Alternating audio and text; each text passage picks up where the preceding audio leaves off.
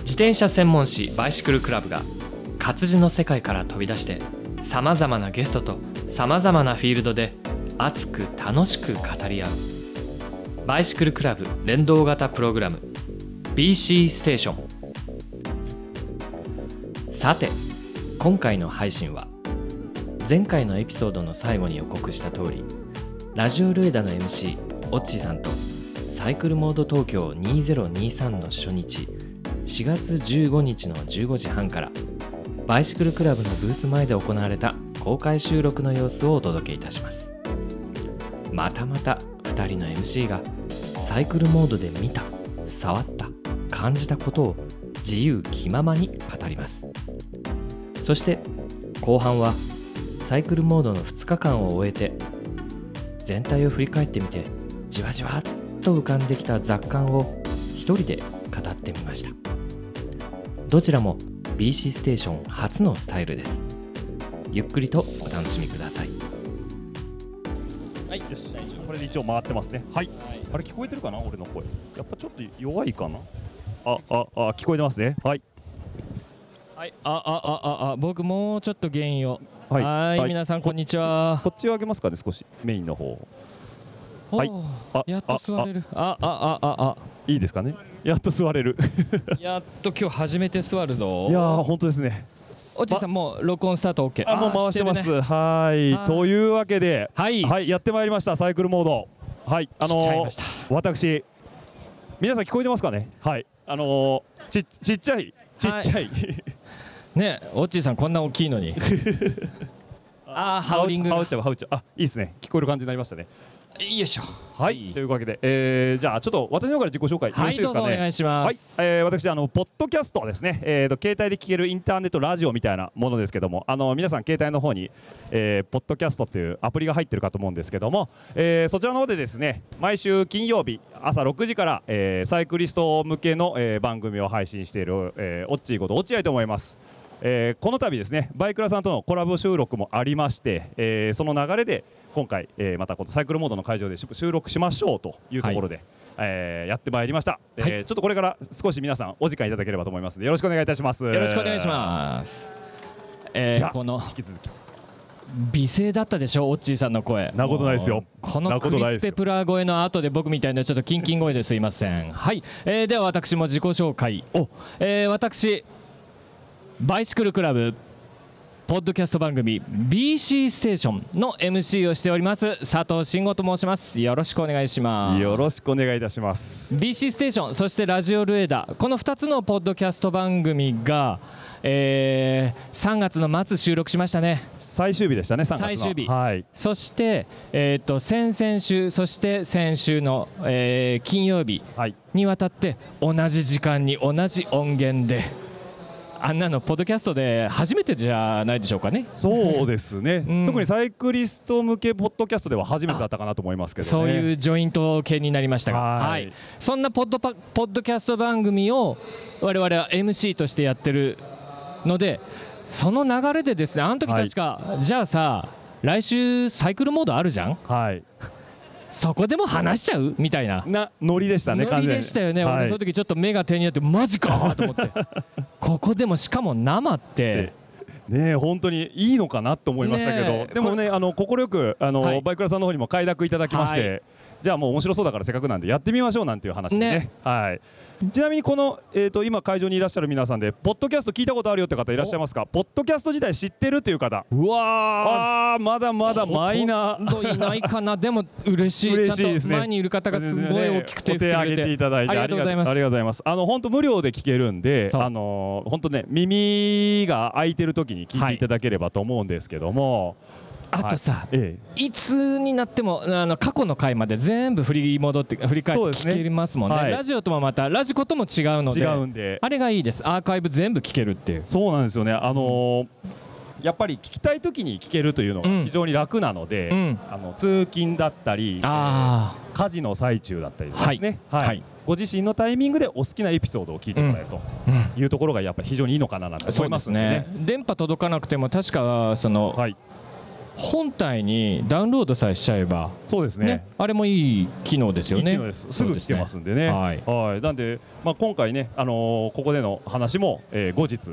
すぐ聞けますので。配信しちゃうんですよね、これもね。はい、なんでそちらの方もね楽しみにしていただければと思うんですけども、はい、じゃあ今日の話していきましょうか。していきましょう、本題に入りましょう。はい、本題に入りましょうということで、はい。僕今ねレジュメを探してるんですけど話しながら。ごめんなさい。いいですか？一緒にいいです、いいです、一緒に見ちゃいましょう。はい、はい。じゃあというところでえっ、とじゃあまあまずですねえっ、とバイシクルフラ、えーバイシクルクラブさんの方のブースはい。でせっかく、はい。あの公開収録させていただいてますので、そうですね。はい、あのちょっとこのはい、ブースでのイベントの、えー告知を最初にお伝えしておきましょうかね。はいえーそちらの左にも書いてあるんですけども、えー今日ですとこの後僕らが終わった後ですね17時から、えー、筧五郎さんによる、えー国道の旅トークというのが行われますね。これはトークショーですね。筧五郎さんと山口編集長の2人のトークショー。これが今日の5時から。5時から、ははいで翌16日日曜日なんですけども、お昼の12時からバイシクルオブザイヤー2023ということで、はい、えー先ちょうど今発売中のバイシクルクラブ、そうあの金色の雑誌の表紙なんですけどもね。ね。はい。5月号っていう表記。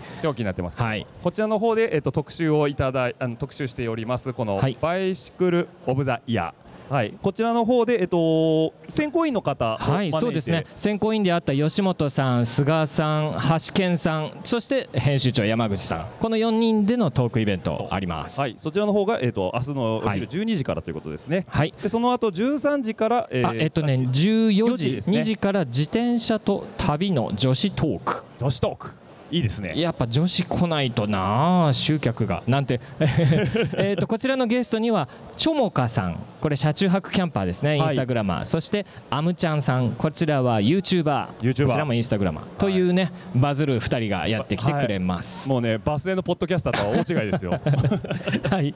そして最後の明日3時からは、はい、マルコが宣伝エロイカジャパントーク。エロイカジャパントーク。はい、これもですね BC ステーションでもあのマルコさんゲストに来ていただいたんですが、あの今日こちらサイクルモードでもエロイカのブースあるんですがエロイカってイタリア語でヒーローっていう意味だそうです。ヒーロー。うん、うん。で、えー、とヒーローっていう、まあ、そのエロイカっていうのはそのクラシックなスタイル。はい。あのエアロレバーじゃなくてこうケーブルがアウターがピヨーってこうああ、なるほど。上から出るやつありますよね、はいああいう80年代ぐらいまでのスタイルを、えーみんなで、えー楽しもうやっていうイベントが今年の5月13、14、はい伊豆で行われるそうです。あでなるほどそちらを主催しているマルコ・ファバロさんが、えー来ていただいてそして、えー江口さんというエロイカジャパン主催の代表の方はい。とのトークがあるそうで。すすはい、これがバイシクルクラブのブースでのイベントです。ね。はい、はい。あとこのバイシクルクラブさんのブースなんですけども、目玉としては。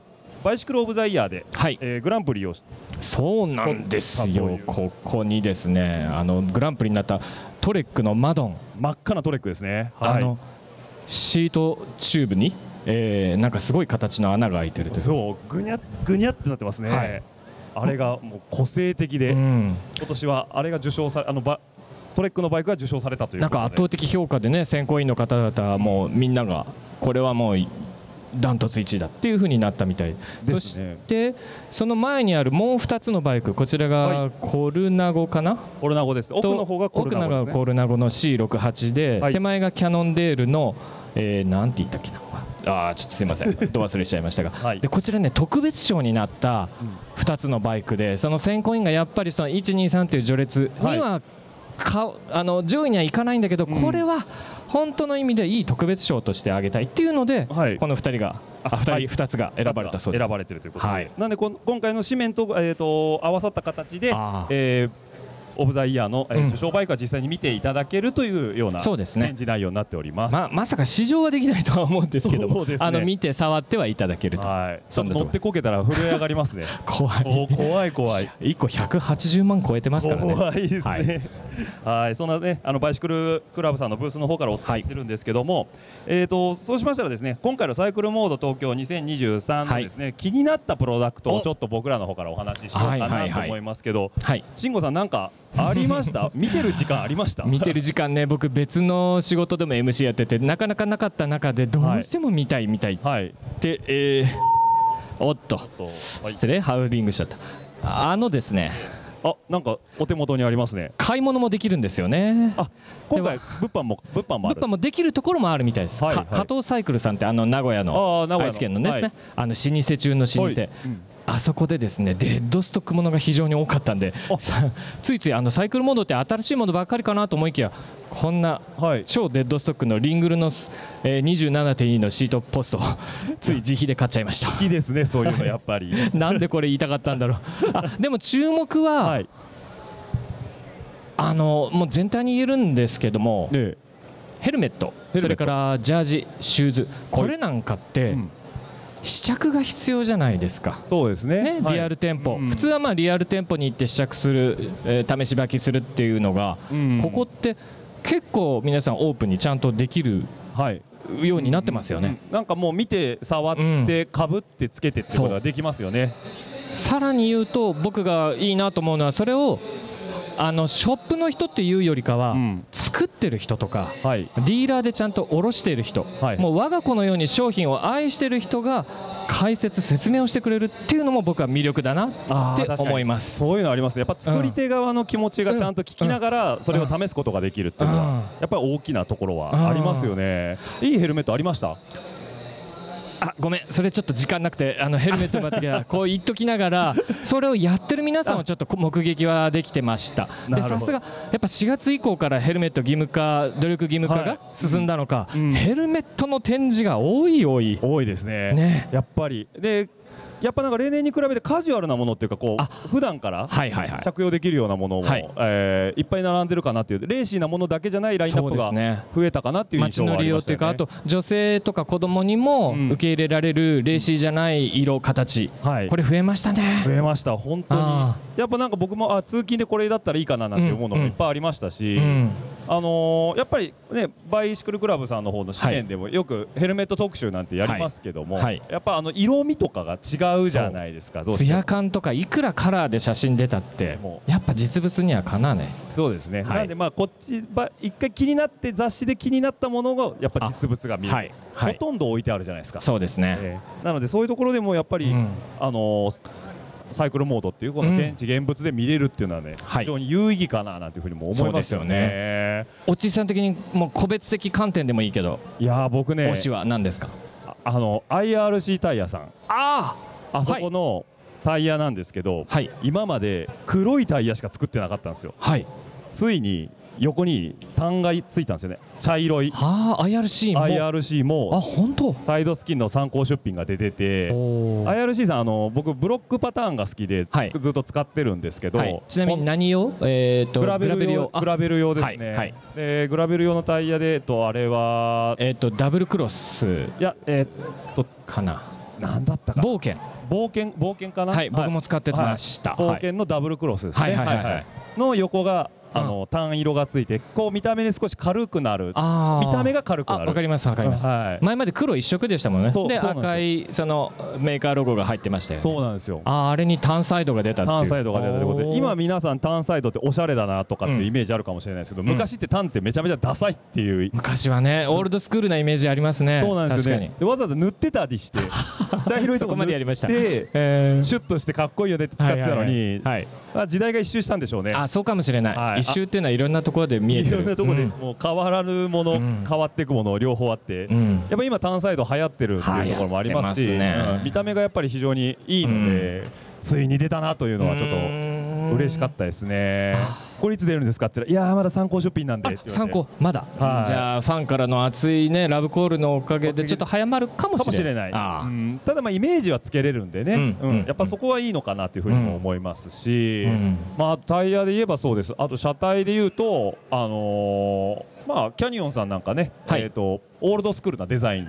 80年代90年代みたいなポップなはいはいはいあるある。蛍光色のピンクとかい。ろいろ入ったやつ、はい。あれ出てましたね、ん。グリズルの新色かな？そうですそうです。ああったあっった。だからなんか最近あれなんですかね？80年代90年代の back to back じゃないですけど、はい。そのああいう再構築ってしてるんですかね、うん。そのうんダサう一瞬ダサいものがそうちょっと見直されるというか。ありますね確かに。新鮮に映る。う、うん。んうわまんまドハンマリしてるので僕もその90年代を思い出すようなカラーリング。はい。ネオンイエローとか、そうですね、はい、ターコイズブルーとかだったりとか、うん。で当然ピンク系パープル系。はいアルマイトパーツもまたは流行流行ってきたりなんかしてね。グロータックさんなんかもすごく多色展開されてたりとかもありましたね。最近アルマイトの技術上がったせいか、うん。発色がすごいいいんですよね。あそっか。うん。あなんでまあそういう技術革新とともに再度見直されてて、ん。昔は出なかった色が出るようになってるのかもしれないですよね。なるほどなるほど。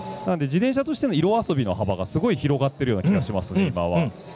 うんで、うん今の最新最適な設計にはい。昔のそのす味あ色とか、うんうん。そういう味わいを加えることによってなんで新旧ミックスなんだけど最適化もちゃんと満たされるるというところで。はいはい。なんか非常に見てて楽しいですよね、うん。ああいうのは。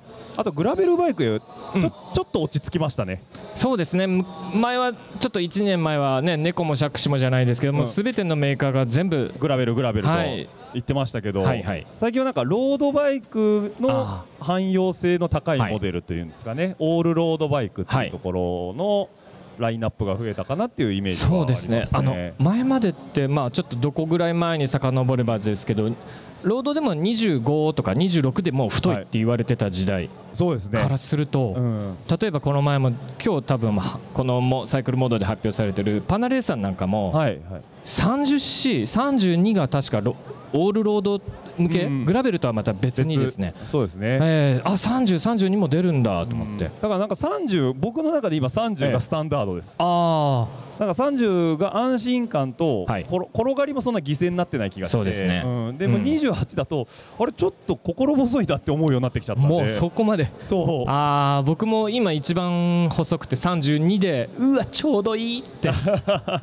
もう乗った瞬間ニヤニヤしちゃうぐらい、ね。あの気持ちよさありますね。ありますね。3032はね。あとエアボリュームあるもんで乗り心地いいんですよね。いいです、うん。いいです、なんでやっぱりなんか自転車の進化もしてるし、うん。タイヤの進化もしてるし、うん。まあ、それがなんかこう年一でベンチマーク的にサイクルモードって分かったり。なるほど。そういう、そっかベンチマークにもいろいろなその年のが見えてくる。っていうのはありますね。サイクルモードの正しい使い方ですね。そうなんですよ。あの インターネット検索って自分が興味あるワードしか入れないんでそうです。自分がびっくりするような範疇のものって手に入んないんですよね情報として。うん。なんですけどこういう会場来ると、まあ、歩いてるだけで、うん。通常だったら気にもしないようなものがちゃんと目の前にあったりとかして、うん。うん発見があるんですよねちゃんと。そうですね、ウェブだけの情報だとどうしてもうん。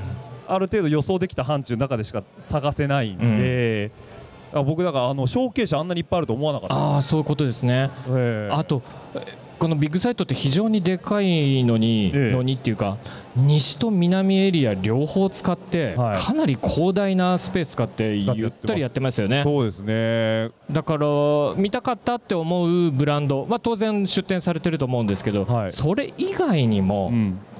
注目はしてなかったけどパーってたくさん歩いてるとですねすごく皆さんブースがしっかりあってうんうん。目移りするのにも最高な場所です。そうですね。はい。あとはまああのハンドバイクハンドメイドバイクとかありますね。比較的こう小規模でやってられてるメーカーさん、フレームビルダーさんとかのブースもあるんで、うんうんうんやっぱなんかその辺は個性が非常に強いなというところありますよね。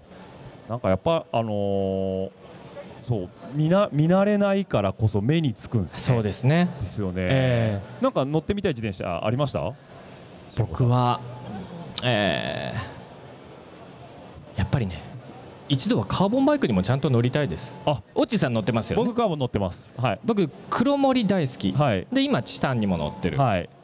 で食わず嫌いをするのはあんま好きじゃないので、はい。まあいろいろメリットデメリットあるけど僕はまあ純粋にカーボンの例えば僕キャニオンとか。はいはいはい。あと今日は出てないけれども、うん。あの竹下海さんの乗ってたバイクあれなんだラウフっていうのかな？グラベルバイクそうです。かね。はいはい。グラベルああいうものとかですね。僕グラベルバイクのカーボンを乗ってみたい乗ってみたいですよね。はい。オチさんは？僕はねチタンなんですよ。あオチさんチタン。チタンね乗ったことはあるんですけど、うん。所有したことがなくて うん。あのロマンあるじゃないですか。ありますチタンって。ねもう言いたいですもん。チタンって。チタンって言い、俺のバイクチタンって言いたいだけです。あそうあか何乗ってんの？チタンです 行ってみたい。でチタンを贅沢にチタンに見えないように塗りたいんです。おおおいますよ私の友人でも。もうステムからシートポストまで。あシートポストじゃない。そう。ステムも塗ってえーフレームも塗っちゃうんだチタンなのに。にうん。そうそこに心の余裕というか感じます、ねえねえなんかこうやっぱり黒森アルミカーボンって乗ってきて、うんステンレスとチタンだけなんですよね乗ったことないのは。はいはいはい。でまあ、ステンレスはちょっと僕もよくメリットもデメリットも分かんないんであれなんですけど、うんうん。もうなあもうチタンね、うん、いいよねっていう。チタンだとしたらこ今回出展の中では何か？これだ。エエクイップブリュエーム。クエクイブブリウム。え言えてない。エクイブブリューム？エクイリブエクリウムイリブリューム。あ僕言えますよ。僕友達たくさんエクイリブリウム乗ってんで、じゃあ僕今言います、エクイリブブリューム。合ってます。エクイリブリウム。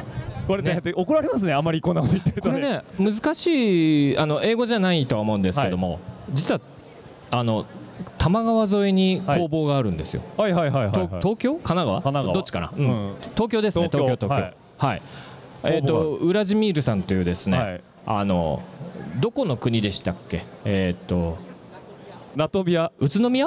あラトビア？ラトビア。ラトビア。ラトビア。から、えー来られている。日本語すごいペラペラでうまい方が、はい。僕もあそこのオーダーしたくてあのリアバックカーボンとかね。はいはいはいはい。ああ違う。リアバックはチタンでフロントのシートがカーボンとか。いろいろあそこミックスもハイブリッドもできるんですよね。ハイブリッドもできるなんかあのラグとかも 3D プリンターで出してるそうとかなんです。すっごい綺麗。ですよねそういう一回乗っちゃいました僕。あそうなんですか？超ウルトラスムーズ 最高。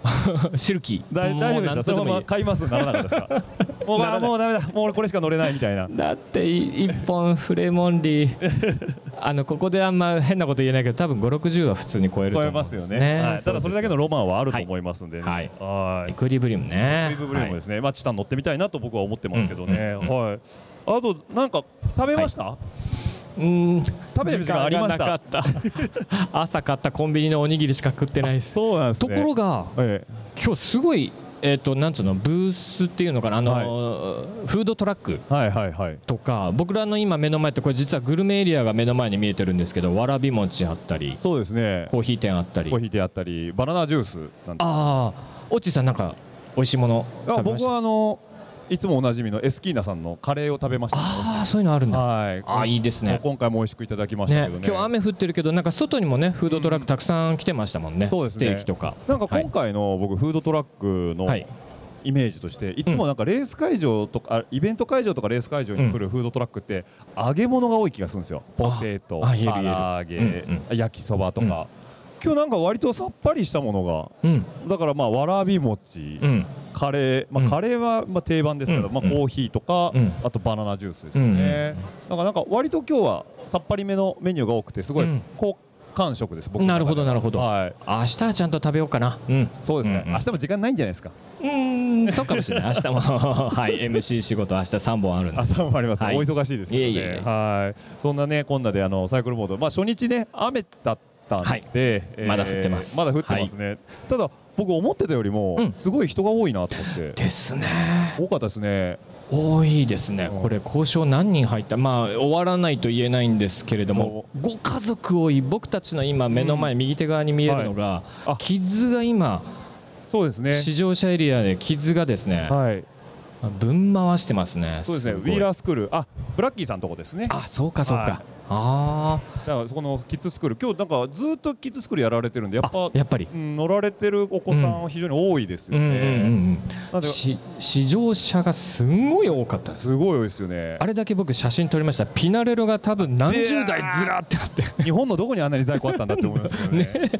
もうあのくらいこんなに僕人来てるのすごいなと思った反面ああなんだよお前ら自転車雨降ったら自転車以外の趣味ないのかよみたいなサイクリストあの自転車以外の趣味ない説ありますよ。うわー 確かにな、うん。だって次の日の天気予報見てあ雨か。じゃあもう目覚ましかけるね。雨よってなりますよね、みんなね。でもその中でね何人かねあ雨か。じゃあサイクルモード行くわ。って切り替えてで今日のライドやめて来てくれた人たちも何人もいました。素晴らしいですね、本当に。まあでもこの雨の中でもねあのヘルメットかぶって歩かれてる方いるんでそうですね。ってことは濡れてきたんですね。おおそうかもしれない。はい、恐ろしい話だなと思いますけど、うん。いやもうねそれぐらいね自転車が大好きだということで、うん。はい。もうやっぱなんかいいですね。あのニューノーマルが戻ってきましたね。そうですね。なんか、えーだからコロナ禍に入って2年ぐらい中止があって、はい。昨年復活。東京も復活。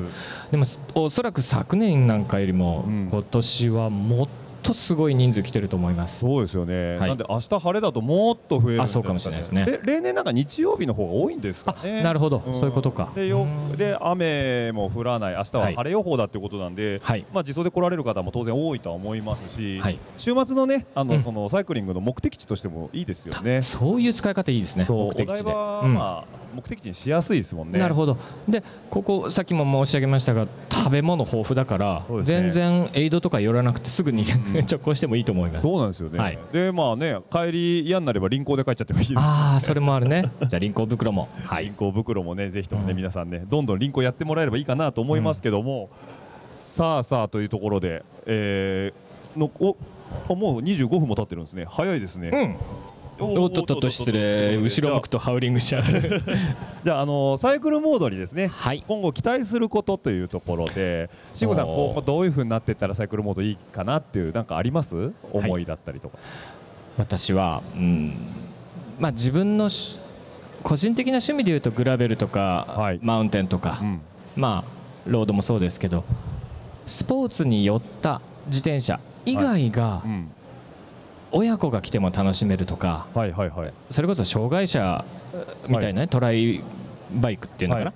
とかなんか車種がたくさん増えてもう自転車ってひっくるめたら非常に多くの自転車がこの世にはあるんだっていうそういうバリエーションの多さをはい。カルチャーとして日本もうこう広がっていけばいいなって思います。そうですね、確かに。これがなんかカルチャー発信の拠点になっていって、うん。うん。やっぱ末永く続けてもらいたいですよね、はいはい、なんかやっぱあの見本市って大事だと思います。そっか。見本市っていうと本当にその意味がよくわかります。うん。サイクルモードっていうとちょっとあのかっこいい言い方なんですけども。そうですね。そうそうそうそう。やっぱなんかねあの情報が溢れてるからこそ、見本市で実物を見てくださいというところありますね、ちなみにサイクルモードでいうと大阪もやってるんですよね。やってるみたいです。はい。あっちはライドライドななんライドモード？よくライドサイクルモード。サイクルモードライドか。大阪。あ本当？いやあちょっとわかかんない。ほらもうここ関東人しかいないから。そうなんですね。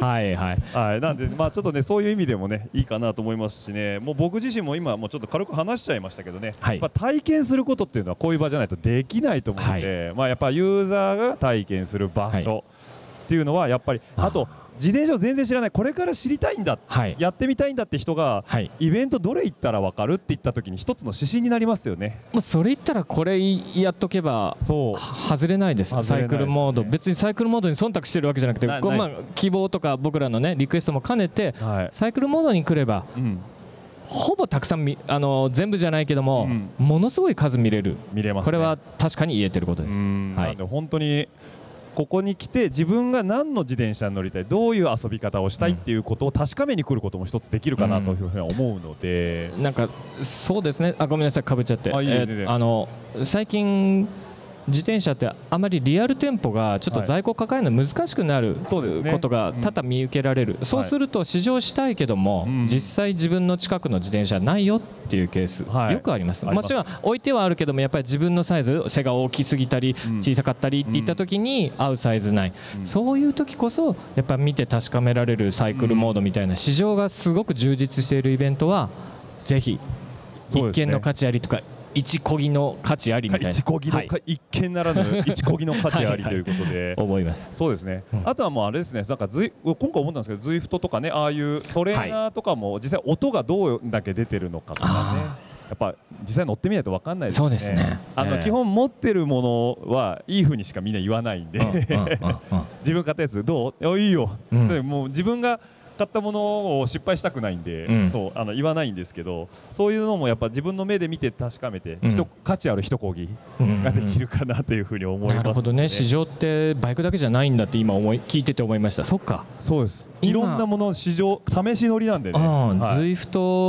っていう遊び方というか、まあ、鍛え方というか、うん。あれが非常に一般的にもなりつつあるんで、そうですね。あまあ、ローラー台って言ったらいいんでしょうか。ああいうものがすごい各社さん増えましたよね、うんええ。ホームトレーナーっていうところでもう。あれもまた昔に比べるとはい。桁違いに高いじゃないですか。だ高いですね。からこそ失敗したくないですよ。ないんですよね。あんなの。そうだスマートトレーナーがもうね1個買ったら10年は使いたいですもんね。そう思いますね。だって10万じゃ済まないぐらいの金額ざらに20万30万40万も出てきてますもんね。してますからね、うん。それを考えるとやっぱり、そう多いやそれとね、うん。あの何個も買えるものじゃないんで,、はい。でかつ作り手さんのね、うん。あのーなんだろうあの作るそのメリットデメリットっていうのが、うん、ローラーの分かりやすいのかなとも思いますそうですね、ううんん。あとはなんか今日あそうだ面白いなと思ったのは、はい。あのーキャットアイさんはい。ライトめちゃくちゃ当然並んでるんですけど、はい。あのありすぎて僕違いが分かんないんですよ。なるほど。だから僕こういう風に使いたい例えば通勤で使いたいんだけどどれがいいですかとか聞けますもんね。あそっか。本当に今回キャットアイさんとかメーカーさんも来てるから本当の作ってる開発陣が直接話を聞けるんで。してますよねはいなんでまあそういうのも本当にねあの見本市としてのメリットかなというふうに思います。はいさあそろそろいいお時間になってきましたけど、はい。なんか皆さんあれですか？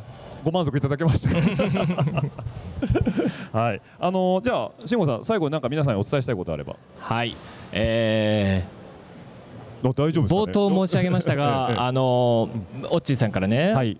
ポッドキャストを聞いたことある人って言って、うん。まだまだ、まあ、バイシクルクラブのその BC ステーションもそうなんですが、はい。まあ、始めたばっかりっていうあんまり言い訳はしたくない。ただ何言いたいかというと、えー僕らみたいに、えー番組配信してる人間からはい。言いたいのは番組を聞いてください。番組を聞いてください。あのー今回バイシクルクラブもちろん紙媒体ウェブ媒体もやってるんですが、はい。声で皆さんに情報をお届けするっていうやり方もこれからの一つの手なので、はい。あの今日のこの僕らが喋ってる言葉も多分紙原稿にしたら恐ろしいページ数いくんですが。もうとんでもない枚数いくと思います、ね。はい。それがまあ今30分とかまあそれぐらい数十分の中で語れること非常に、ん。えーまあ楽しめるコンテンツをこれからも僕ら頑張って作っていきたいのでぜひ声の、えーメディアもこれからもちょっと注目していただきたいなって思います。思います。はい。ですね。はい、もう私もね全く同義なんですけども、はい。あのバイシクルクラブさんの方の BC ステーションは、はい。本当にこの紙面って僕すごいなと思ったんですよ。ウェブって、うん。あの書こうと思えば。あのまあ、ノートとかうん。ブログでもいいんですけど、はい。何文字でも書けるじゃないですか、はい。1万文字でも2万文字でも書けちゃうんですけど、はい。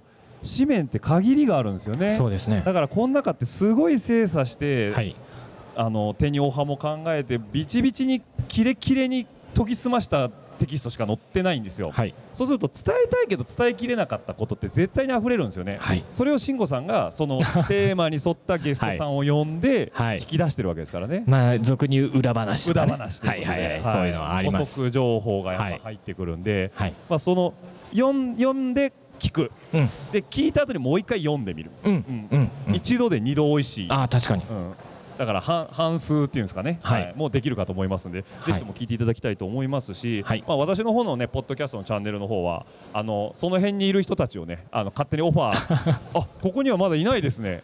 話したことある人。話がもうさっきねあの、はい。あっちの方のブース行ってたら僕が何ゲストオファー出した人何人もいて、ね。あまあ、ちなみにその辺で仕事してる人もいますけどね、はい。あのその辺のサイクリストさんをお呼びさせてもらって、はい。えーその人の自転車人生を掘り返したりっていうような内容で話してますので、はい。あの今日みたいにこんな真面目に喋ってないですもっとぐだ話してます なんならいつもビール飲みながら話してるんでおっちーさんの番組出たい。ちょっとまたおビールやりたいですね。あおビールやりたいですね、はいまたね、はい、今日おビールやっていいのかなと思ったんですけどさすがにやる勇気なかったです なかった。ここアルコールなかったです。はい、あの社会人としてそれは問題があるんじゃないかなと思ってね、したらねツイッターで書いたんですよ、はいサイクルモードでおビールできないかなって言ったら甘えって言われましたああ。そうだった。ビールの力がないと喋れないのは甘えだとそういうことか。なるほどね。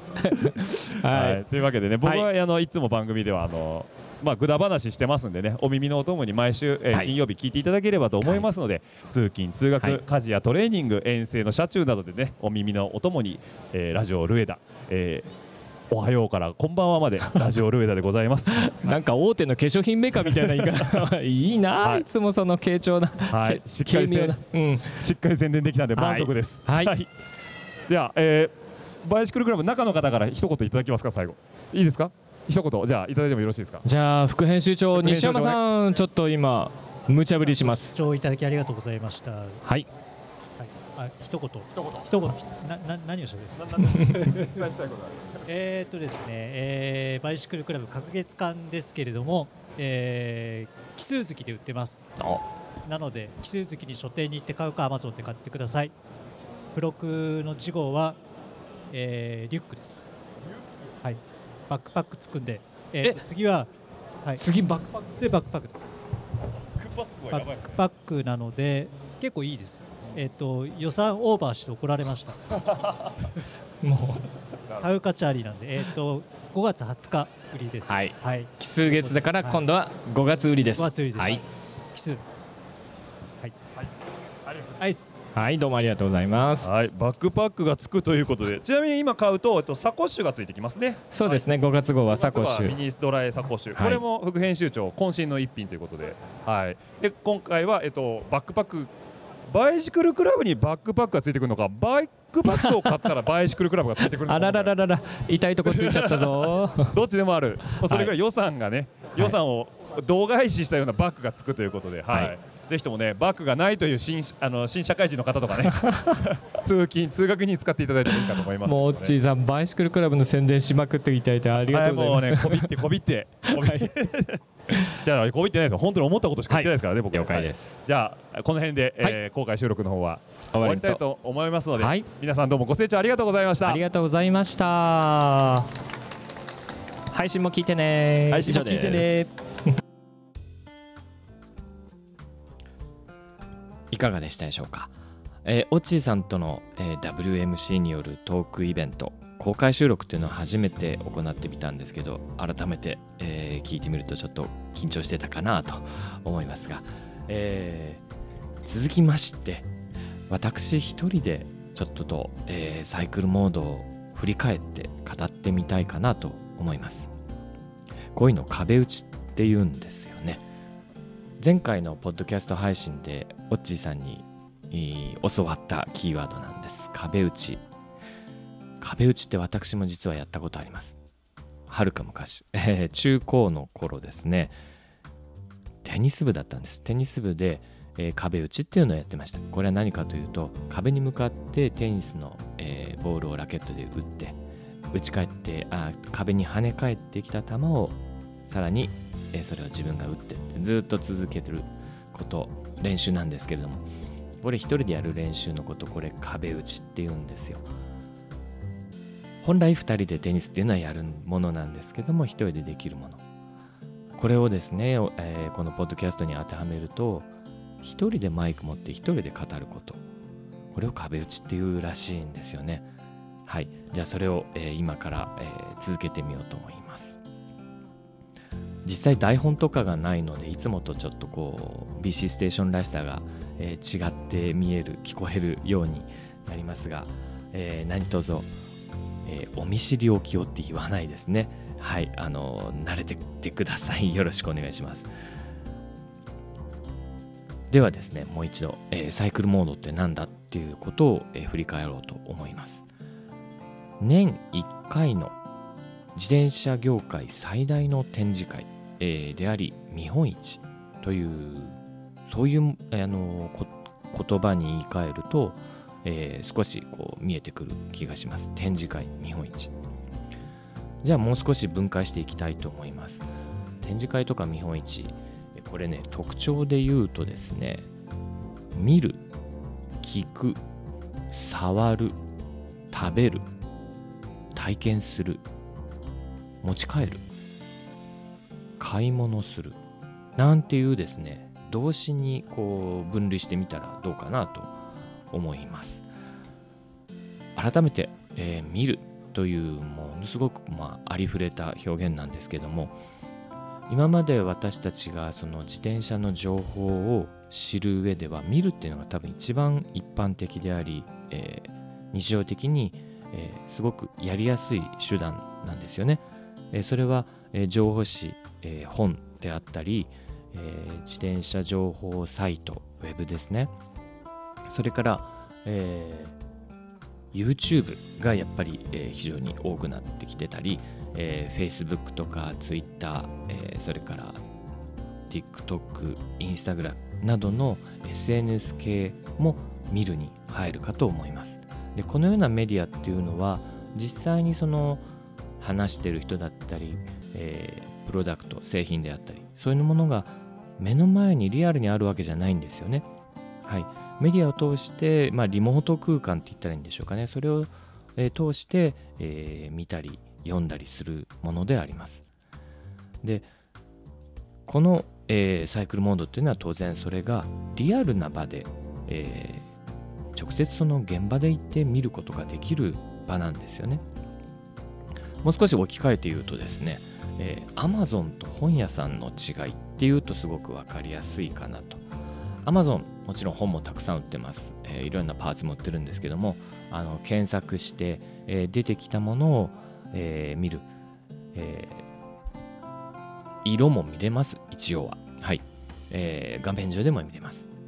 で、えインプレッションも見ることはできます。読むこともできます。はい。でただじゃあ本屋さん行くとどうかっていうと、えーまず本屋の入り口入ってですね目的のものをまず探すことはすぐにはなかなかできなくて、えー入り口にある平積みされた本を読ん見てしまったりとかですね。であの月間ランキングなんていうものも目に飛び込んできたりとかします。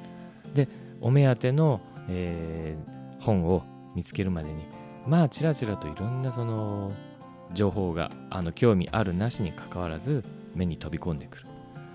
で実際にはあの手に取って感じることができる。その想定がどうなってるのか紙質だとか字の大きさだとかそういうのも本を実際手に取って見たり読んだりすることが本屋さんは面白いと言えますよね。何が言いたいかっていうと目的以外のものもどんどん耳や目に入ってくるのが、えーこの本屋さんそしてサイクルモードに近いんじゃないかなと。例えばサイクルモードで言えばすごく興味があったメーカーさん、えーブランドに行こうと思ってもそこのブースたどり着くまでにですねいろいろまた、えー出展されている例えば新製品のサプリメントだったりとか、えー新興ブランドの発明品みたいなものとかですね、えー懐かしのオールドパーツとかそういったものを見たり触ってしてしまうなんていうのもこのサイクルモードにはあるあるなんじゃないかなと思います。ドン・キホーテみたいですよね。はい。あのいろんなものがこう順序立ててあの並んでるんじゃなくてすごくこうなんでしょうドン・キホーテって言えば多分皆さん想像つくと思うんですけどももうランダムにいろんなものが並んでるのでどんどんどんどんこう目がいってしまうという、えーマジックがある。そんな、えー会場なんじゃないかなと思います。確かあの西ホールの入り口ちょうど入ってすぐがまあ西なんですけれども、えーそちらの入り口にもですねいきなりこうサイクルアパレルブランドのサイコロジーがですね、えーファッションショーをやってたりとかですね、えーそういうのも一瞬度肝を抜かされるというかですねつい立ちど立ち止まってしまうような、えーブースなんかもあったんじゃないかなと思います。はい、次は「聞く」っていうキーワードですね。これはあの出展されているメーカーの社長や代表そして設計開発者だったりマーケティング担当営業担当とかそういうあの、まあ、メーカーの中の人からまた違う観点で、えーメカニックとかですねプロライダーとかですね、えー業界にはさまざまな立ち位置の、えープロフェッショナルの方がいます。で、えー他にも YouTuber もうこれは切っても切り離せないと思うんですけれども、えー使う側の代表であったり、えいろいろインプレッションですね。すごく綺麗にまとめてくださる。人気の YouTuber とか、えーバズるのが大変うまい YouTuber すごく多かったですね。えーこの5年10年で飛躍的に伸びたのは実はそこの、えー人口なんじゃないかなという思うくらい YouTuber はあちこちで見かけられました。で他にもあの弱虫ペダルの先生渡辺先生とかですね。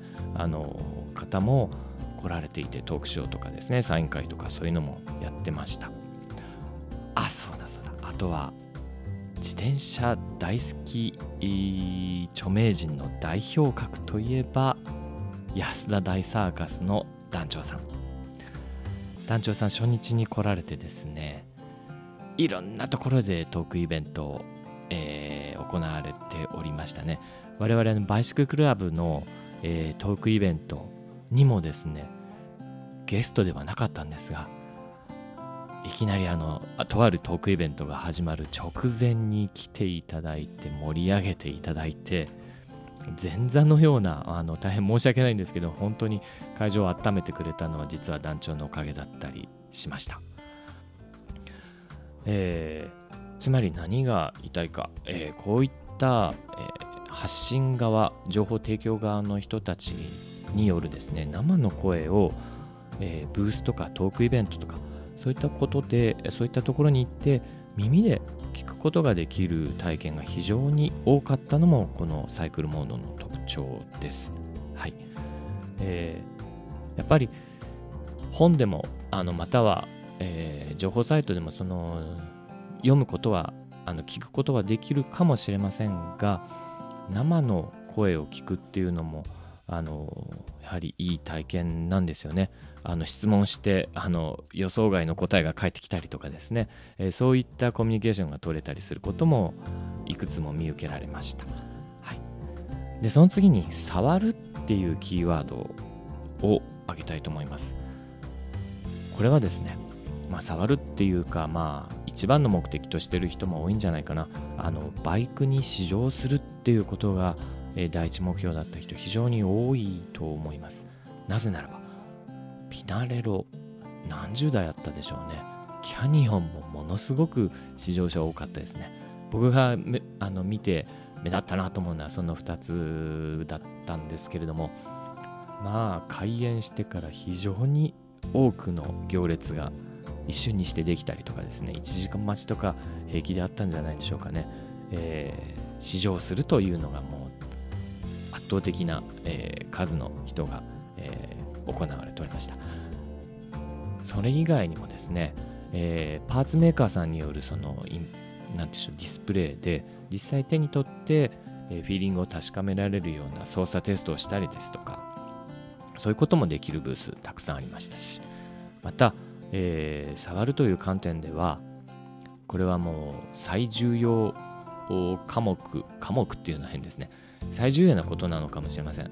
というのは靴ヘルメットアイウェア、えーそれからサイクルウェアもそうです、えーこういったものっていうのはなかなかそのオンラインで見ただけでは当然フィット感がやっぱりわからないのでつけ心地触り心地着心地、えー伸縮性とかですね、えー微妙なそういったフィッティングを実際この場でできるっていうのがこのサイクルモードというかですねあの展示の、えーいい経験なんじゃないかなと思いますでこれが全部無料でできますし、えーなかなかそのウェアですとかシューズに関してもここまでその在庫を置いて展示できるスペースっていうのはやはりないに等しいですよね。リアル店舗ではなかなかここまではできることがないので、はいえーせっかくですからこういったところで確かめるっていうのはいいかなと思います。で実際ここであの売ってるわけではないのでここで試着とか試聴あの確かめてからリアル店舗で買うですとかオンラインで買うっていうその、えープロセスの前段に、えーこういった展示会を利用するっていうのは大いにありなんじゃないかなと思います次に食べるっていうキーワードを載せてみましたがあの今回も非常に多くのフードトラックっていうんでしょうかね。あのいろんなバリエーションのカレーライスとか焼きそばだけじゃなくてですね、えーステーキ丼があったりとかちょっと私時間があまりなくて全部を見渡せなかったんですけども、えーそういった大型のフードトラックも増えましたし室内のグルメエリアでの、えーコーナーも非常に充実してたようですね。あのまるで何て言うんでしょうこうフードコートって言ったらいいでしょうかね。ショッピングモールのフードコートだったりとかなんか道の駅みたいなあれぐらいにぎわうぐらいですね。あの出店されていた、えー食料品関係も多かったり。またブースでも、えーある意味そのサプリメントの試食とかですね。コーヒーの試飲とかそういうのも非常に多くですね。私自身もコーヒー3杯ぐらいはどっかで 飲んでいただいてしまいました。それぐらい充実してるので、えー食べる飲むには困らないと言えるじゃないでしょうか。さてその次にですね体験するっていうのを挙げたいと思います、えー先ほどの試乗車これもまあ体験するの大きな、えー代表格だと思いますが試乗だけじゃなくてですね例えばよく今ではその ZWIFT がまあ流行っておりますけどそういったものを、えーあれは何て言うんでしょう？ホームトレーナーって言うんでしょうかね。ローラー台みたいな、えーあれも各社さんが今どんどんあの出しております。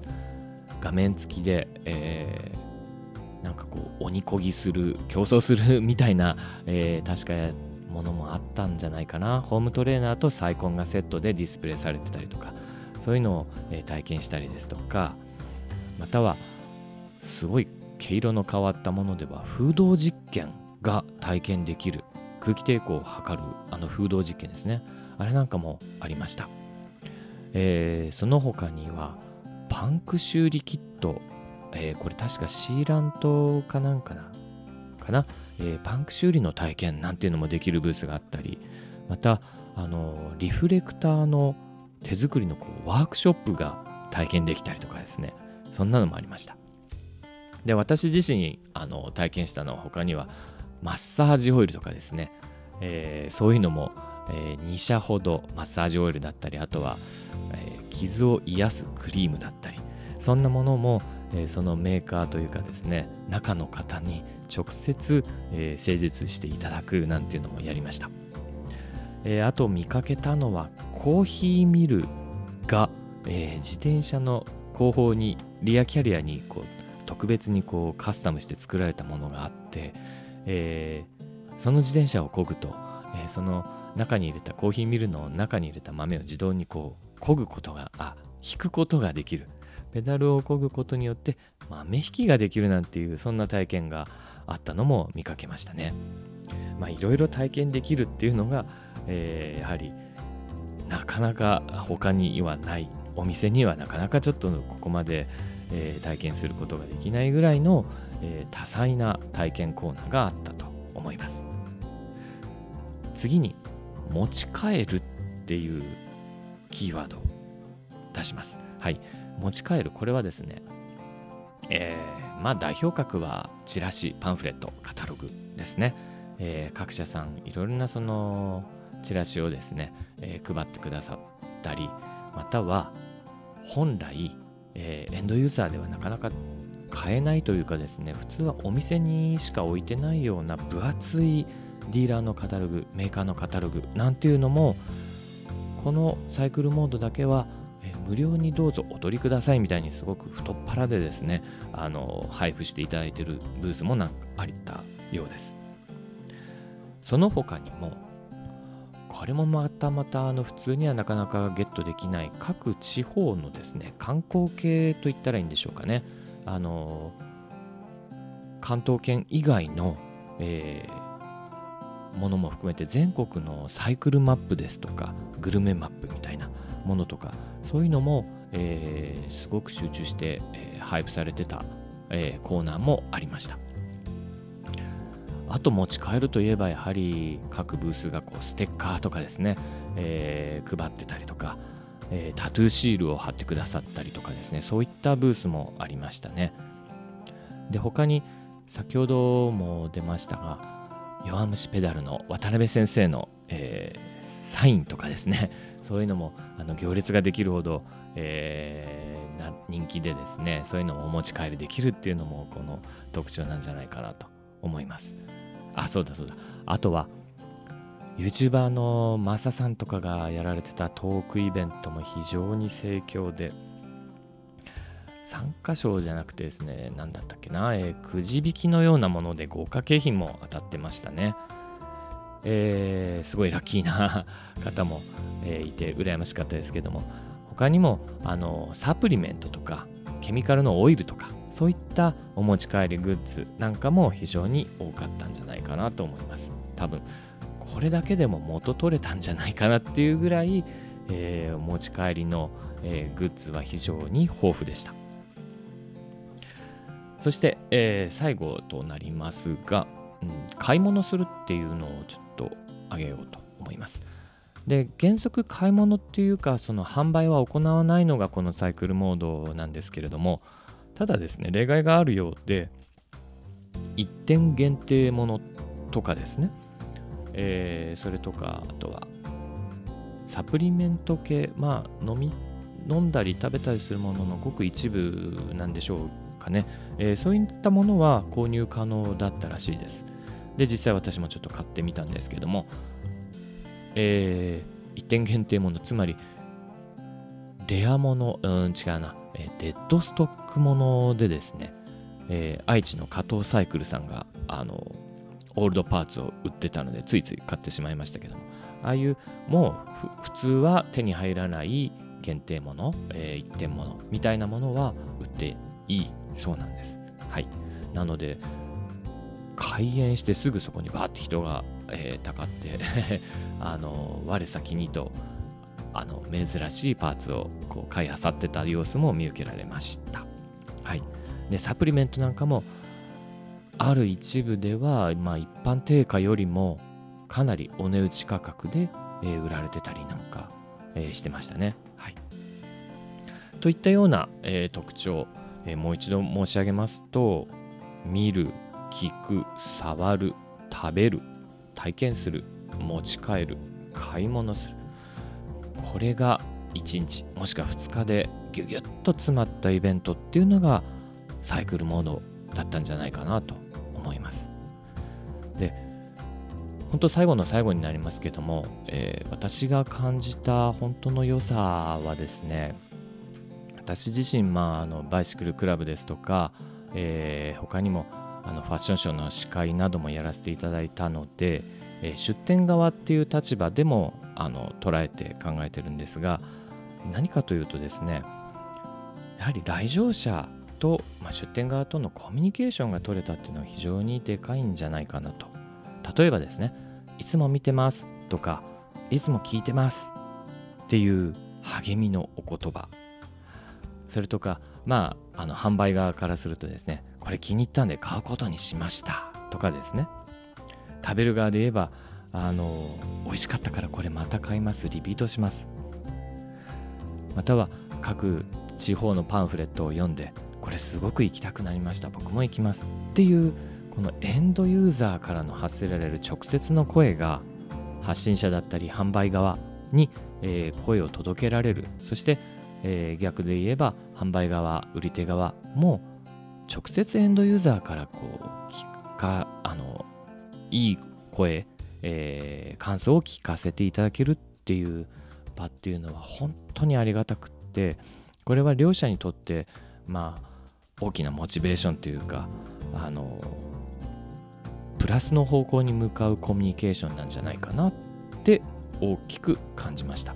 でもちろんお褒めの言葉だけじゃなくてですねあの素直なあの冷静な客観的な感想だったり批評にもあったりするかもしれませんがそれもまた価値あるデータとして、えー純粋にこう嬉しいエンドユーザーからの声になるんじゃないかなと思います。はい。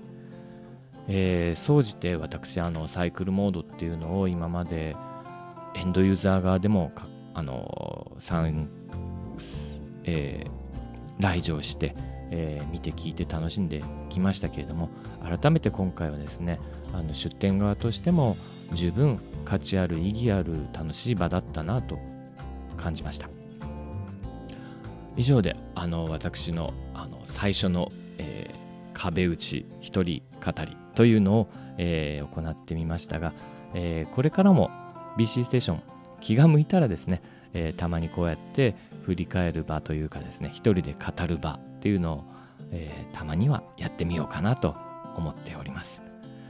はい、えー慣れない、えー一人語りで少し聞き慣れ、えー今はあの噛んでしまいましたからはい。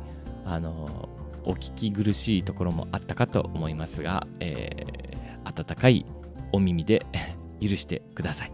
はい。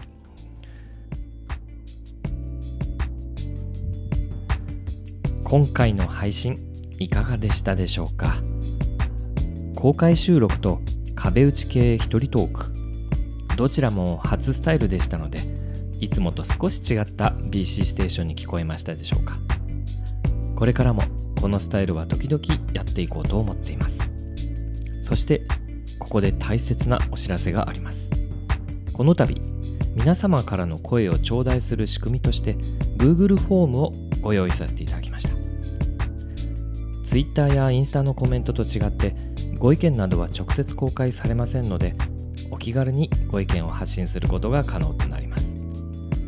そこで今回は皆様が日頃感じられている自車あるあるをこのフォームを使ってお聞かせください。結果は今後の配信で発表させていただく予定です。また今まで通りの方法でも番組へのご意見ご感想リクエストなどもお聞かせいただきたいので「ハッシュタグ #BC アンダーバーステーション」をつけてツイートしてください。それでは BC ステーションワラニーの佐藤慎吾でした。またお会いしましょう。バイバイ。